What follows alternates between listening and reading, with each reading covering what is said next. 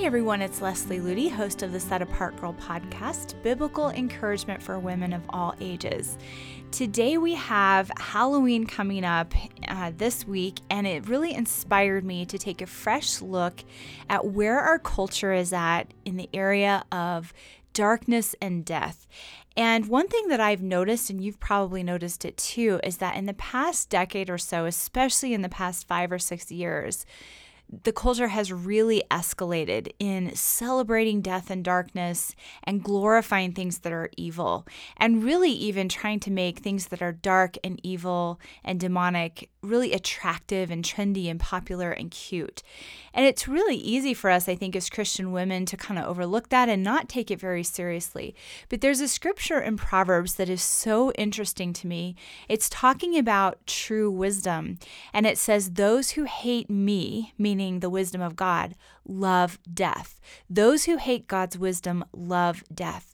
And that's what you see when you look around our world today. There is a love for things that are representative of death.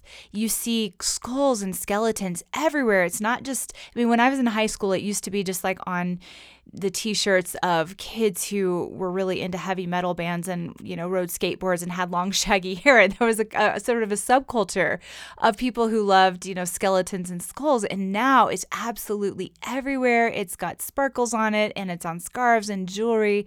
I even remember a few years ago i bought a pair of swim trunks for one of my boys. He was probably three or four years old at the time. So they were like little kid toddler swim trunks. And i grabbed them off the rack thinking thinking that they had a beach scene on them. And when I got them home, I took a closer look, and this beach scene was actually in the shape of a skull. And so here is clothing actually made for little kids that celebrates darkness and death. And you see these little babies wearing skull and skeleton t shirts. You see girls wearing, you know, sequin skulls and skeletons on their purses and bags. And there are even aisles that my kids and I have to completely avoid in the toy store because the toys in those aisles are so demonic. And you just walk down the aisle and it's like you're assaulted with violence and blood and gore. And that's in a toy store. So that just shows you how far our culture has come in this area of celebrating darkness. And we did an article in the Set Apart Girl magazine uh, uh, several issues ago called it, called "The Dangers of Making Darkness Cute" or making evil cute. And that's really what you see. You see um, all the trendy, fun accessories and clothing in our culture, even all the way down to little baby clothes, trying to make evil and darkness cute. It's easy to overlook this because we think, well, it's just sort of everywhere. It's just a trend right now. But really, this is not a light or casual thing in God's sight. And it's something that we need to be taking very seriously as well, especially a week like this when you see uh, the culture just rallying around a holiday like Halloween, which is a celebration of darkness. Many women that I know are very stymied in moving forward in their spiritual life because they're being constantly hounded by the enemy. Maybe they're plagued by fear or anxiety or depression or guilt or confusion family problems, financial problems, spiritual defeat, whatever it is, the enemy oftentimes has today's Christian women under his thumb. And his goal seems to be to keep us totally preoccupied with our own emotional problems and really unable to live out the glorious, set apart life that God has called us to live. A lot of women today spend most of their time stumbling through the darkness instead of truly being the light of the world. So many of us are hounded by the enemy, and I'd like to explore some of the reasons why that might be happening. Because Christ said in Luke 10 19, Behold, I give you the authority to trample on serpents and scorpions and over all the power of the enemy, and nothing shall by any means hurt you. So, if that is the reality that Christ purchased for us on the cross, why are so many of us living helpless to Satan's schemes and his control? And I love this quote by Toller. He wrote, A pure heart is one to which all that is not of God is strange and jarring. That is such a convicting statement because so many of us are too careless towards darkness and evil. The things that are not of God, that are all around us, don't seem strange and jarring to us. They're just completely normal. And some of us even go out of our way to purchase those things and accept those things and treat them as normal. But pop culture is flooding our minds and our senses with things that are truly not of God. And there is glamorized sin and darkness all around us. But if it's not strange and jarring to our soul, then that's a good indication we've become too comfortable with the things that are not of God. We've accepted them and treated them as normal. And some of us even spend a lot of our time and money on those things. We allow those things, those images and sounds sounds and sights of the world to capture our mind and our emotions and our attention. And then we wonder why our lives are filled with fear and anxiety and defeat and depression. The Bible says that he who walks righteously and speaks uprightly, who stops his ears from hearing of bloodshed and shuts his eyes from seeing evil, he will dwell on high. His place of defense will be the fortress of rocks. Bread will be given him, and his water will be sure. That's in Isaiah. God provides incredible strength and blessing and freedom for each of us. But in order for us to truly walk in this pattern, He requires us to live by sort of a sacred decorum, to come out from the world, to be separate, to touch not the unclean thing, to ruthlessly remove all uncleanness and darkness, no matter how small, from our lives.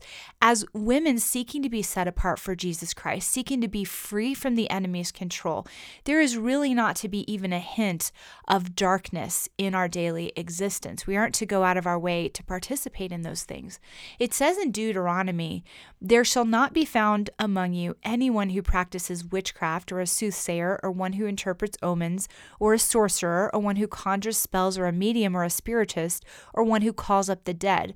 For all who do these things are an abomination to the Lord. Now, most of us who grew up in church probably don't consider ourselves vulnerable to things like witchcraft or Satan worship, but sometimes we overlook things of darkness that seem harmless, but really they're associated with the very same things the kingdom of darkness instead of the kingdom of light. And the Bible makes it clear that they, there really cannot be any fellowship between light and darkness. In the book of Acts, when the gospel of Christ was preached, the people who believed, it says that they came and openly their evil deeds, and a number who had practiced sorcery brought their scrolls together and burned them publicly. That's in Acts 19. And that's incredible. They realized that they could not walk in cooperation with the kingdom of darkness and embrace the kingdom of light at the same time. They realized they had to completely destroy the things of darkness that they were harboring in their lives. And those books and things, they totaled up the value and they, it was extremely valuable. So it was very sacrificial, but they still chose to burn them publicly as a statement that they are no longer associated with the kingdom of darkness. And really, the same principle applies to us as set apart daughters of the King. If there is really any object or activity in our life that's associated with darkness, really the only appropriate way to deal with it is to destroy it completely, just as those Christians did in the book of Acts. And even though the culture tries to glaze over and gloss over darkness and tries to tempt us to treat it very casually, I think there's a good rule of thumb that says, when in doubt, don't mess with it. If, if it even hints as being part of the kingdom of darkness, it really doesn't belong in our lives. So I encourage you, especially as we go through this week and we see the culture just reveling in darkness, that you would take some time to ask God to reveal anything in your life, maybe past or present, that could be associated with darkness or satanic activity. Now, let me get specific with some things that could be stumbling blocks in this area of your life that you may or may not have ever thought about before. So, we mentioned earlier things like jewelry or clothing or bags that somehow promote death and glorify evil. Maybe they have skulls or skeletons or other symbols of darkness on them.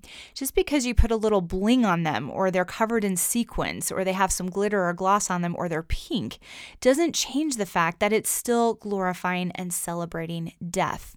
Jesus said, I have come that they may have life life and that more abundantly.